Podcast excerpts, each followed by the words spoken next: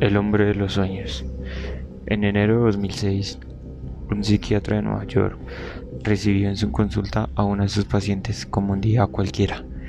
En aquella sesión, la joven le explicó que había soñado en repetidas ocasiones con un hombre al que ni siquiera conocía.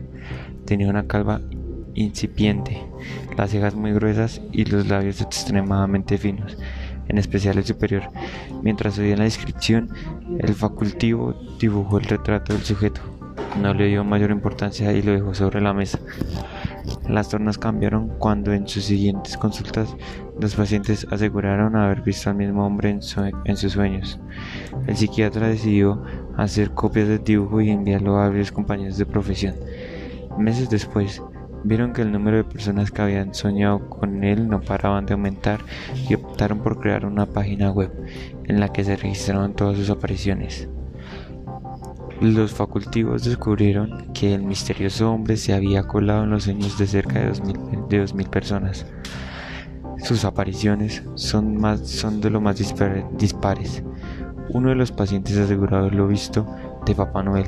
El otro dijo haberse enamorado en cuanto lo vio. Un tercero asegura que cuando, que cuando sueña que vuela, el hombre lo hace junto a él y nunca habla.